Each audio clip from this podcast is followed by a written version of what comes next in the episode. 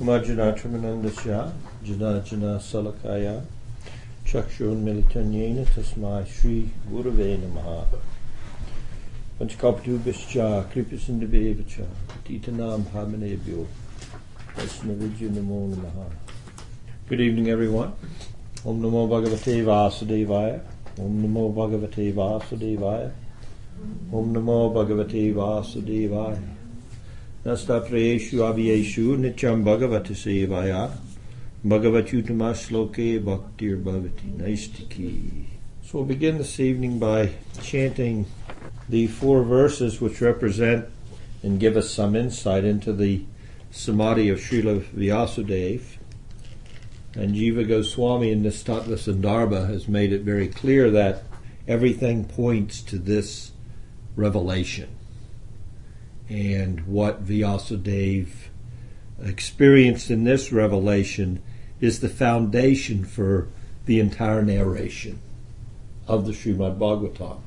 It contains the essence of uh, what's being presented there. And if we can come to this comprehensive appreciation of uh, his revelation and see the entire work the entire presentation of the Bhagavatam in the light of this revelation, a seeing of the Bhagavatam through these verses, we were sure that there's no misconception in regards to the subject of the text. These verses deal with Sambandha, Abhideya, and Prayojan in a very condensed form. So you could look the, at these verses as, uh, as I said, as the nucleus of the Bhagavatam itself.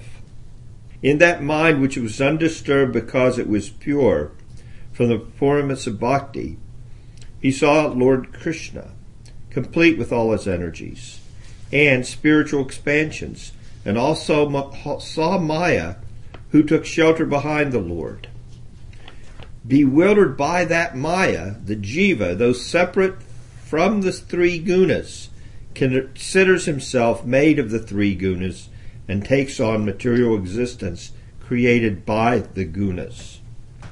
And Vyas saw Bhakti Yoga to the Lord, which effectively destroyed Jiva's samsara. Learn Vyas then wrote the Bhagavatam for ignorant people. By hearing Bhagavatam, Bhakti for the Supreme Lord, Krishna appears. Hearing it also destroys lamentation, illusion, and fear in the human being. So, as we've discussed, it's important that we see the revolution of Srila Vyasadeva in light of his devotional mood.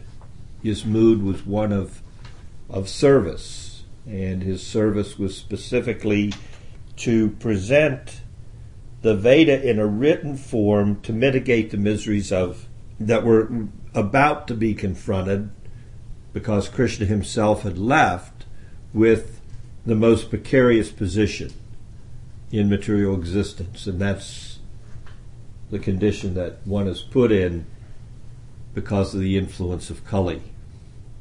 So, because of that, uh, Vyasadeva took the time to to note all the Vedas, knowing that the the age was going to have such influence that humanity at large, who in the past had been able to simply hear the Veda once and assimilate its message, and they they had good brains, they could remember, and seeing that that that quality would be sacrificed to a large extent, that ability to remember what one hears, he felt it the necessity to write the Veda down.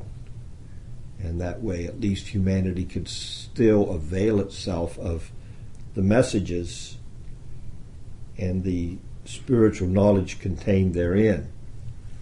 And as we know, he was not content, and that content led him to the feet of his spiritual master, inquiring, What can I do to rectify my discontent?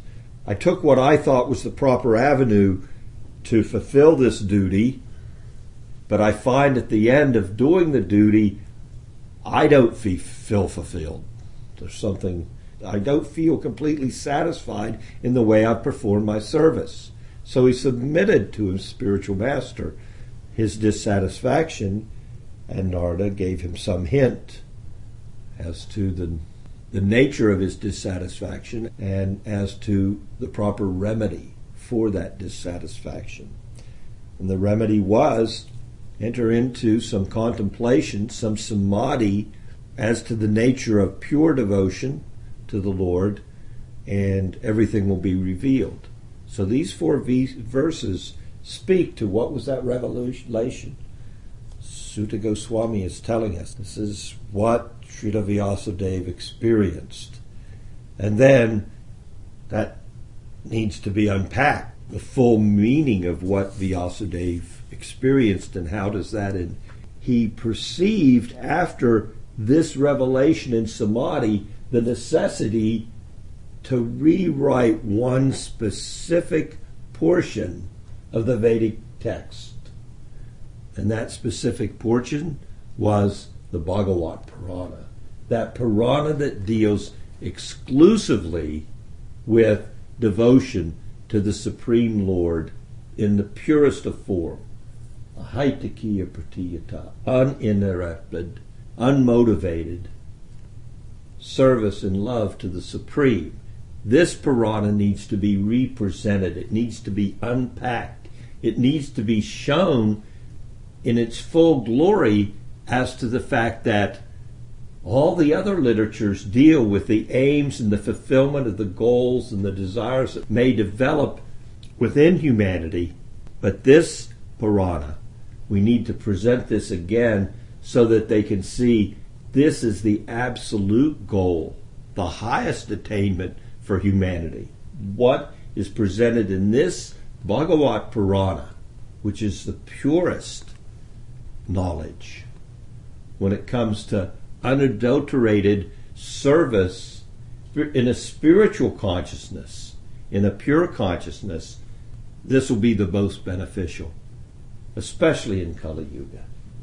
There's really no time to go through the extensive procedures, ritualistic procedures, the extensive austerities as to the methods of yoga to control the mind and senses.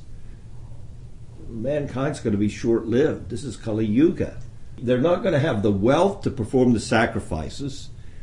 They're not going to have the education in Sanskrit and the and the sacrificial procedures to do them in such a way that they're going to come out successful.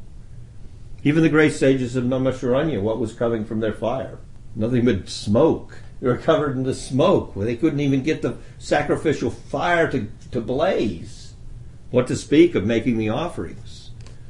What to speak of it, uh, the method of Astanga Yoga that requires how many years to first of all purify the existence of the body and exercise the body and completely control the, the life airs within the body and, and rise the energy up through the various chakras. This is not an atmosphere that, that facilitates that. I know we have a lot of yoga studios around, but I'm sorry. This is not the yoga that's spoken of in the Vedas. The Veda yoga is, is very serious stuff the sacrifices. This is very serious stuff. What happens if you just simply intonate the word wrong? Instead of getting a demon that can kill your enemy, Indra, what happens? The demon, Indra, can kill the enemy. One little, just a little intonation wrong. No time for yoga. What to speak of gyan? Knowledge, the, the path of knowledge requires a complete purification of desire. One has to become free of the modes of ignorance and passion and be fully situated in the mode of purified goodness. To have the knowledge, to acquire the knowledge that allows one to properly perceive liberation and merging into the Brahman in our class this evening, starting with uh, Anucheda, section 45. Love of God is the state of ultimate completion, prayojan. Let me read the Anucheda, the section. Again, we're dealing with the four verses that we. From the above discussion, it is definitely concluded that Sri Bhagavan, the original complete person, is the most deserving recipient of supreme transcendental love. Because he instructs all people about their ultimate welfare, because he removes all sorrows, because he is the supreme self of everyone, like the sun in relation to its rays, and because he is perfectly endowed with all wonderful qualities. This being the case, it naturally also follows that love for him is the final attainment, prayoja. So, in commentating on this, we'll get into a little dis- bit of discussion of the Purusharthas. We know what these are. These are the goals, the attainments of human life. So, Artha, Dharma, Kama, Moksha. Now, a specific terminology is used here.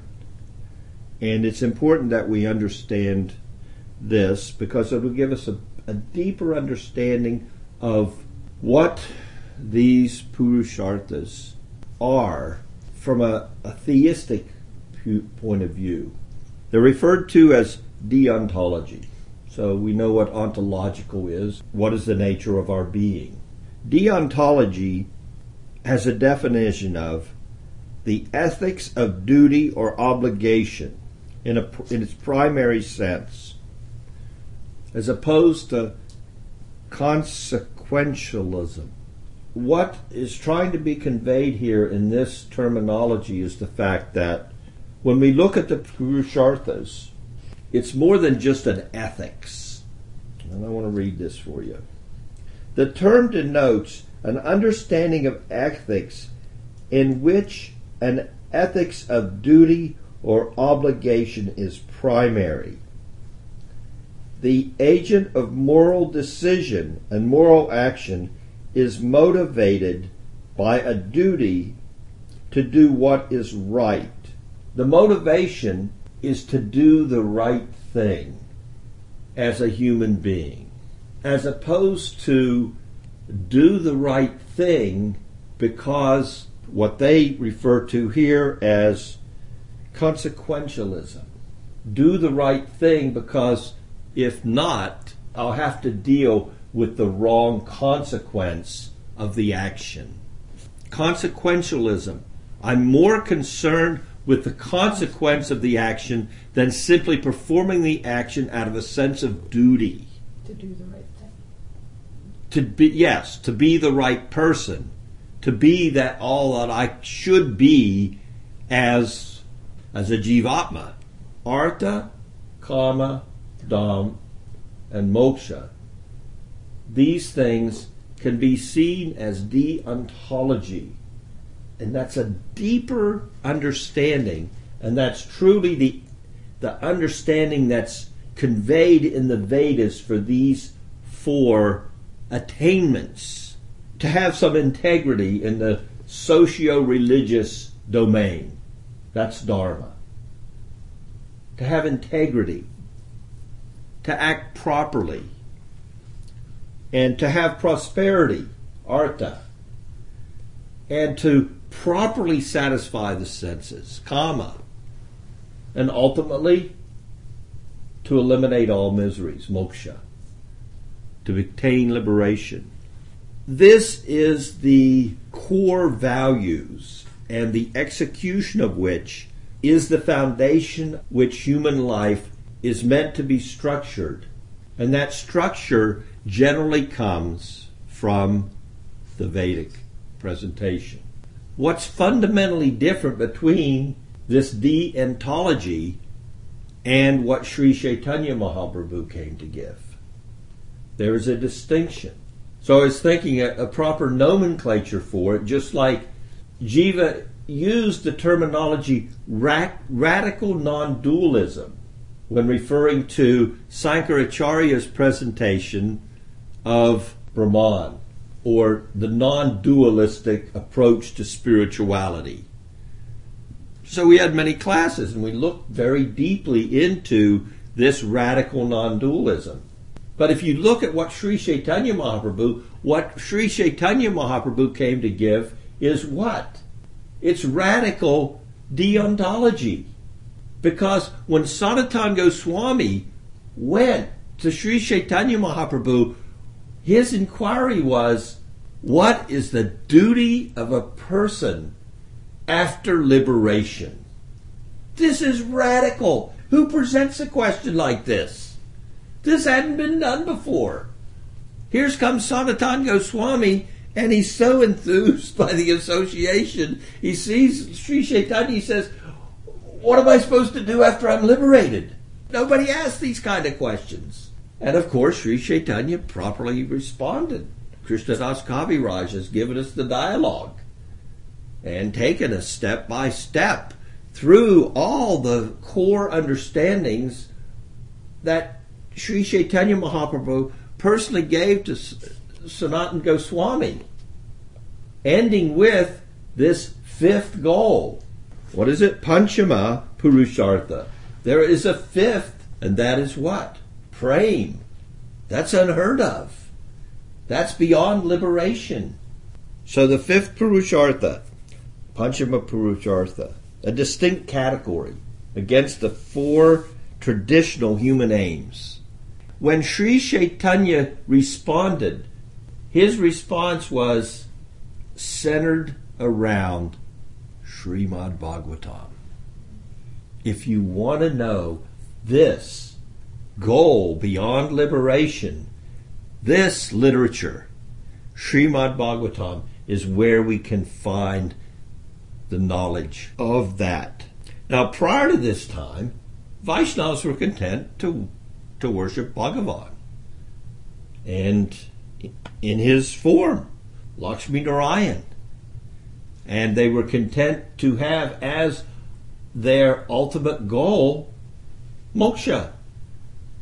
Let me worship Bhagavan, the Supreme, and acquire moksha in the transcendental realm. Now comes along the question what do I do after I'm liberated? What is the goal of my life after that? Artha Dharma Kama Moksha. I can do those things, and then after I'm liberated, what comes next? What this kind of an understanding brings us to is all of the amazing characteristics of that prem bhakti. All those amazing characteristics that are built upon a transcendent consciousness free of any self motivation no desire. Unheard of before. There's no desire for liberation in this concept of prem as the ultimate objective. This is revolutionary. There's no causality here. It's completely causeless. It brings us first to a whole different level and depth of character that's seen in the Gaudiya Vaishnavas. They have a much more holistic viewpoint of spirituality. They're more plugged into the world. Their spiritual practice is not a practice that demands a separation from their current existence. It's just a turning of consciousness to Krishna they do not have. Once they're overtaken by this level of love for the Supreme, as preliminarily experienced in bhava and fully matured in prem, what is their consciousness? Nadanam najanam nasundarim kavitram va jagadisha kamahe. Mama janmani janmani swari bhavatad bhakti rahita twahi. Just when they become steady in their practice.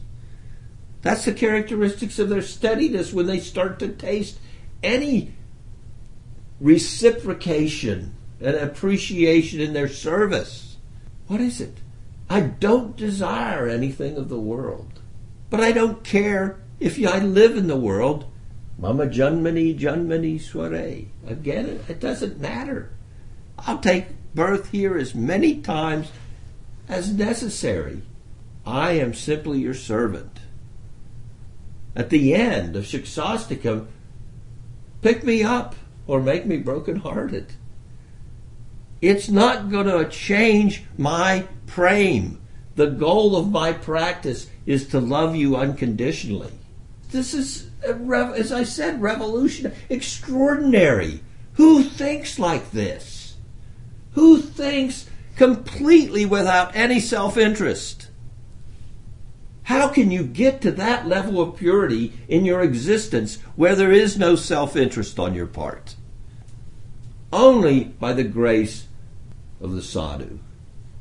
He can give you this kind of clarity, this kind of grounding in Sambandha Gyan, this kind of aspiration for a purity which is beyond anything that was ever conceived of.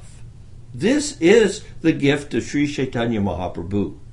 Namo Mahavadanyaya Krishna Prema Pradayate. Krishna Prem.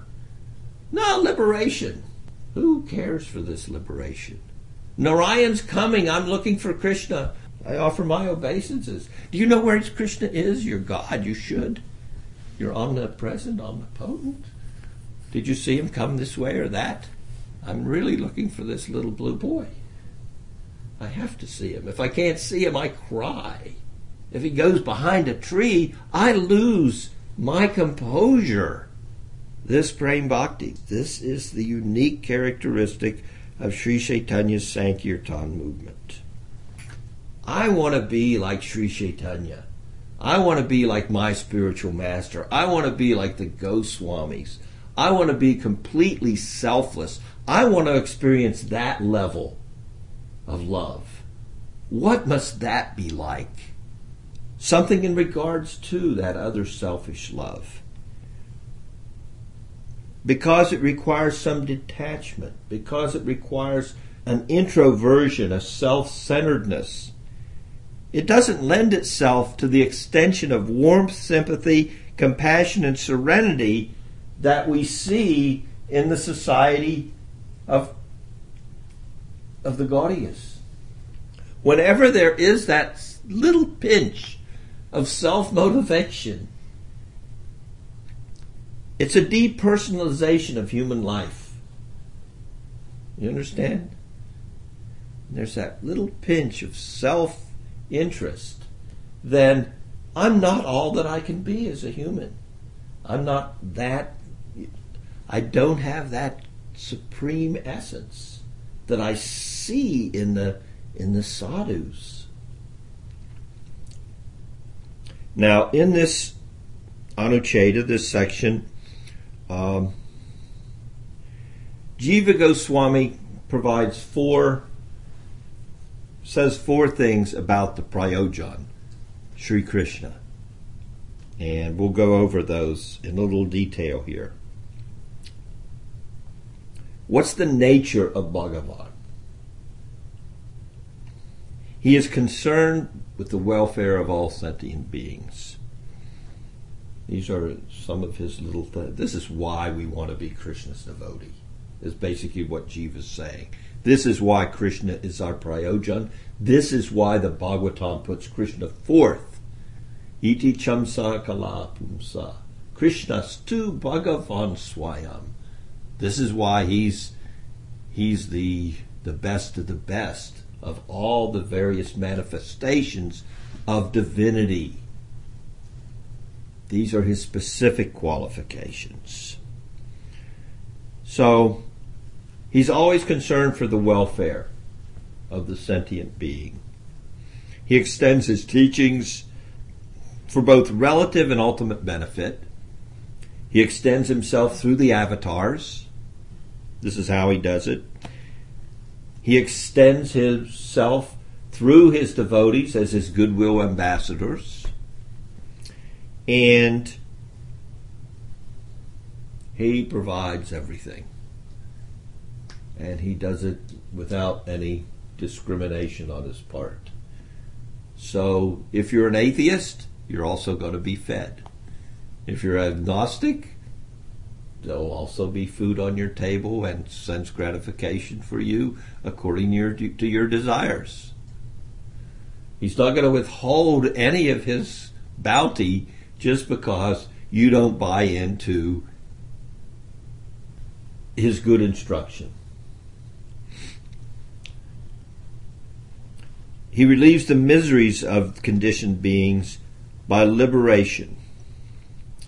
Sarva dharmam parityaja mamekam saranam braja ham tvam sarva popebhyo moksha yishyami masuchaha. Simply follow me and I will I will give you all the benefits. Um, you don't need to fear. There'll be no sinful reaction on your part if you simply surrender to me. So, and of all the manifestations of the Supreme, Sri Krishna is the has the most aesthetic pleasure. There's he has those qualities even that his other forms do not manifest. It says here Krishna is the inherently self endowed with all wonderful, matchless qualities to the fullest extent. That's coming from the Bhakti Rasamrita Sindhu. This is the verse. First wave, second chapter, 59th verse. Siddhantatas tvabedapi Sri Sa Krishna Swarupayau Krishna note Krishnate Krishna Rupam Esa Rasastiti. Though the forms of Vishnu and Krishna are non different, according to the statements of Scripture, Krishna's form is shown to be superior because of his rasas, which are endowed with the highest type of prema. The very nature of his rasas shows Krishna's form to be superior. So this is from Rupa Goswami. Uh, similarly, in the Bhagavatam, another evidence, Krishna Parama Purushe Bhaktir. Uh, and this is in one of our verses, the sixth verse, 176. Krishna Parama Purushe Bhaktir. Krishna is the prayojan, the ultimate goal of life. So we'll go on to the next Anucheda. So this Anucheda has been presented by Srila Jiva Goswami to to show Krishna as the Prayojan and as that personality which was perceived by Srila Vyasadeva in his Samadhi. The next Anucheda 46 direct apperception of Abhideya from the state of Samadhi. So now Srila Jiva Goswami is going to say, what is it that Srila Vyasadeva perceived? What did he perceive in his samadhi as the practice, the abhideya, the activity? What was that? So Jiva Goswami writes, in the state of samadhi, Srila Vyasadeva also directly perceived the means of ultimate attainment Abhideya. So we know there's Sambandha, which is about the relationships of who's God and who are we and what's the universe and what's all the energies of the Supreme, what are his intrinsic energies, what are his extrinsic energies. All this is Sambandha Gyan. We can learn the foundational information, the foundational knowledge upon which we can build a practice. The practice is abhideya purification. What did Srila Vyasadeva, when he was in Samadhi, what did he perceive as the Abhideya? Srila Vyasadeva also directly perceived the means of ultimate attainment. He perceived this as depicted above in Anucheda 44. This is 44. Since the Supreme Being and the individual being thus have distinct identities, the Supreme Being is the foundation and support of Maya, and the individual being as deluded by her. It is concluded that devotional worship, bhajan, of the Supreme Being is specifically the means, abhideya, that effectuates the stage of ultimate attainment. But there's a difference between that conscious living entity who is the Supreme and the Jivatma. The Jivatma who is deluded by Maya, who's standing behind the Supreme, although they're both abheda, they're both alike, they're also different. Bheda. Achintya, bheda, a beta, tattva. So therefore, although they're alike, and Jiva what? He went to great lengths to show us how that radical non-dualism does not work. It doesn't work logically, it doesn't work scripturally. They can't support themselves. There has to be a methodology whereby the Jivatma can apply Sambandha Gyan, and that application is Abhideya. Then, in order to propagate it, in other words, he perceived what was that Abhideya Tattva, that knowledge of how to purify oneself and extricate oneself from the influence of Maya. And in order to propagate it, he compiled this scripture called Srimad Bhagavatam, which is meant for those on the path of ultimate truth, the Satvatas, or in other words, the true Vaishnavas, the topmost Vaishnavas. This is what the Bhagavatam is presented for. Sri Suta Goswami describes all this in the verse beginning with the word anartha, 176. In this verse, the word bhakti yoga refers to sadhana bhakti, devotion in the state of regulated practice, which is characterized by hearing, chanting, and other forms of worship, and not to prem bhakti. It's not referring to prem bhakti in this sixth verse because it's speaking of sadhana not to prem bhakti, devotion in the perfectional stage of pure love of God.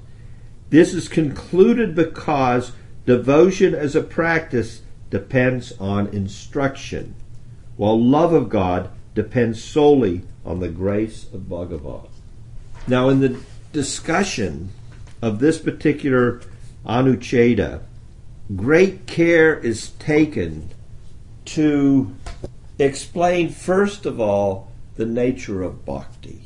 What we have to come away from this with is an understanding that bhakti is the Lord's own internal potency.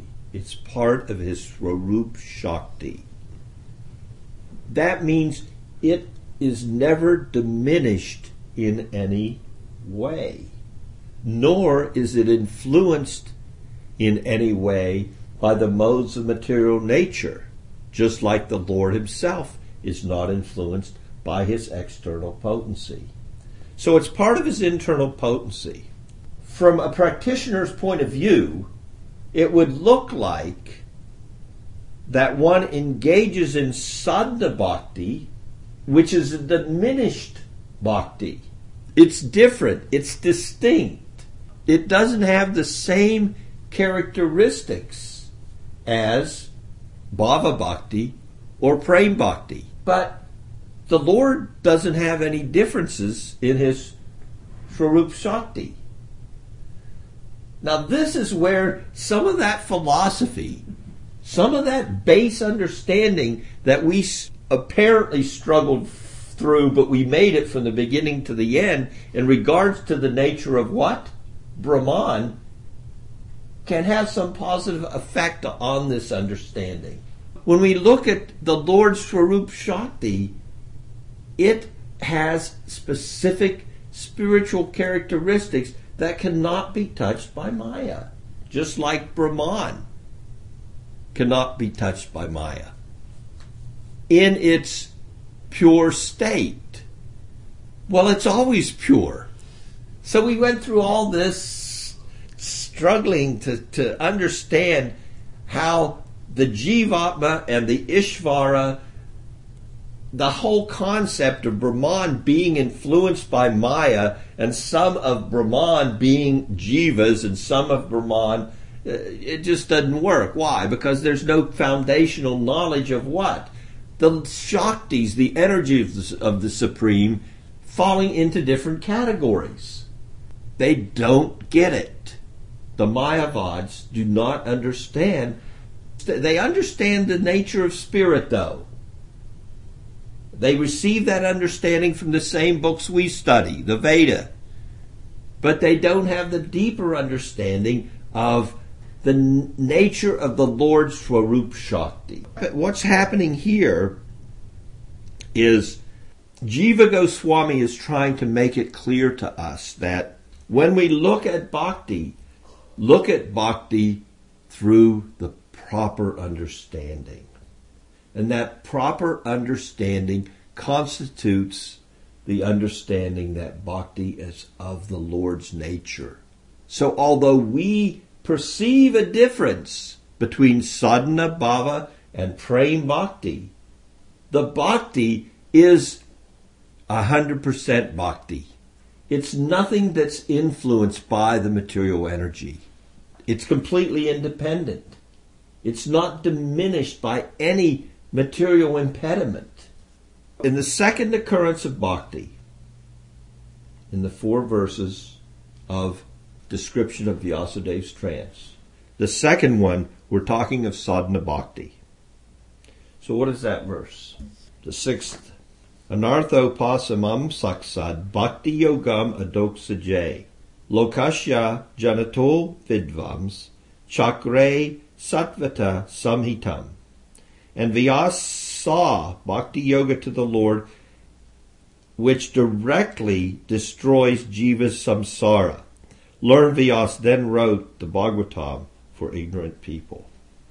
So the second occurrence in this sixth verse refers to devotion in regulative practice, sadhana bhakti, which must be imbibed systematically. It must be taken systematically from scriptural revelation as revealed by the transcendentalists, those that have act what? Actually experienced bhakti. Engagement in sadhana bhakti is primarily motivated by what? Scriptural regulation. That's the primary, in the beginning stages, Vaidhi approach that fuels one's practice. It's not always that way. There are exceptions to that rule. They're few and far between, so generally we've got to follow Vaidhi Bhakti until Prem overcomes us. The heart is cleansed of egoic identification, and the pure self emerges, which is fit to receive self revelation of devotion. The point, again, is, and it's hard to understand, but the point is the bhakti at the stage of sadhana is the same bhakti.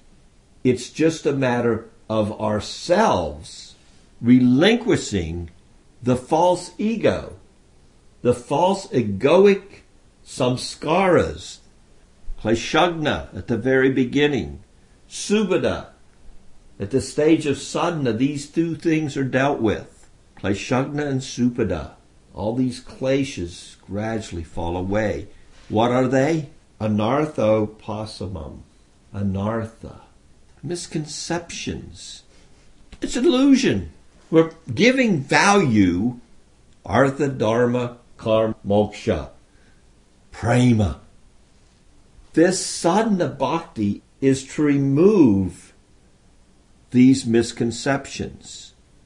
To remove the misconceptions. And this simply means to give up this egoic orientation, which makes us think we are this body which makes us associate with the mind and the senses. And that bhakti is that powerful in and of itself without any external influence required. Bhakti can do it all. Bhakti doesn't require any outside influence. Bhakti is fully there by the grace of the sadhu and Bhagavan. Sadhana bhakti enacted through the senses leads to the self manifestation of bhava bhakti. Self manifestation. We're not doing anything. Bhakti is making us. We are an instrument in bhakti's hands. Not that we're using bhakti like a tool. There's no causality here. Again, we come back to the basic of all Vedic literature. There's an inherence. The, that doesn't mean that we have bhakti inherent in us until we're blessed by the sadhu. If we can start to see all of these things in that light, that's the purity that Sri Chaitanya Mahaprabhu came to deliver. That level of holistic living and loving unheard of before. So, are there any questions?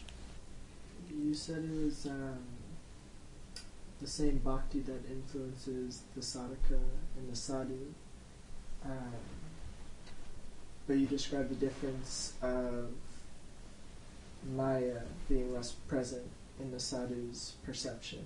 Is bhakti also in like I know it's the same bhakti, but is there varying amounts? It's the nature of Krishna Swarup Shakti. It's equally potent wherever it's manifest. But we don't perceive it as potently because in the conditioned state and in the state of sadhana bhakti, the influence of the the false ego, we're allowing ourselves to be distracted from taking full advantage of what's there right before our eyes. So it's not that there's a difference in the in the shakti of bhakti. Bhakti is completely potent wherever it is, in whatever form it is. There's not a difference in bhakti. Bhakti is the nature of Krishna.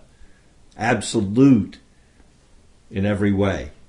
What the difference is, is taking full advantage and having full comprehension of that potency, that, that bhakti. Krishna Swarup Shakti, his internal potency. As we turn our consciousness fully to the Supreme, then this world becomes Vaikuntha. As Bhaktivinoda said, I saw my home become Vaikuntha. It's the same home. Did he move into a different house? No, it's the same home. But now he's seeing it as Vaikuntha. Wherever he's looking now, he's only seeing Krishna. He's seeing Krishna in all of his associates. He's seeing Krishna in every living entity. He's seeing Krishna personally. He's associating with Krishna personally. It's not that Krishna wasn't personally there before. He was. Now he can perceive him due to his turning of consciousness away from the misconception that that's my house and that's my wife and that's my senses and I, me, and mine. As soon as the I, me, and mine is, we relieve ourselves of that, then, then the full apprehension of bhakti is, is made available. What's there all along? It's just we have to turn our consciousness in the right direction. So that's the stage of sadhana bhakti. Does that kind of answer your question? It did. Um, I guess I was, I was just thinking about the instance of like Baba Bas, or like a strong spiritual experience in the presence of a sadhu. Um, would that be an instance of them removing the illusion for a second to like something like that? Yes. The rays emanating from the heart of Krishna's pure devotees sometimes can penetrate even our iron encrusted heart.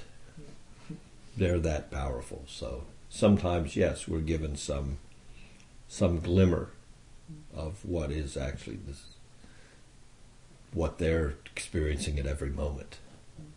I have a quick. But it's not abhas. It's not a reflection. It's the real thing. That would not be the right terminology. I have a quick example, maybe. Um, so, like water, the nature of water is like cold and wet. But if you're wearing gloves, you're not going to experience it. The water is still there. You could have a bucket of water. It's still there with its own full nature. But you put your hand in it with a glove in it, and you're not going to experience its its full nature, its inherent qualities.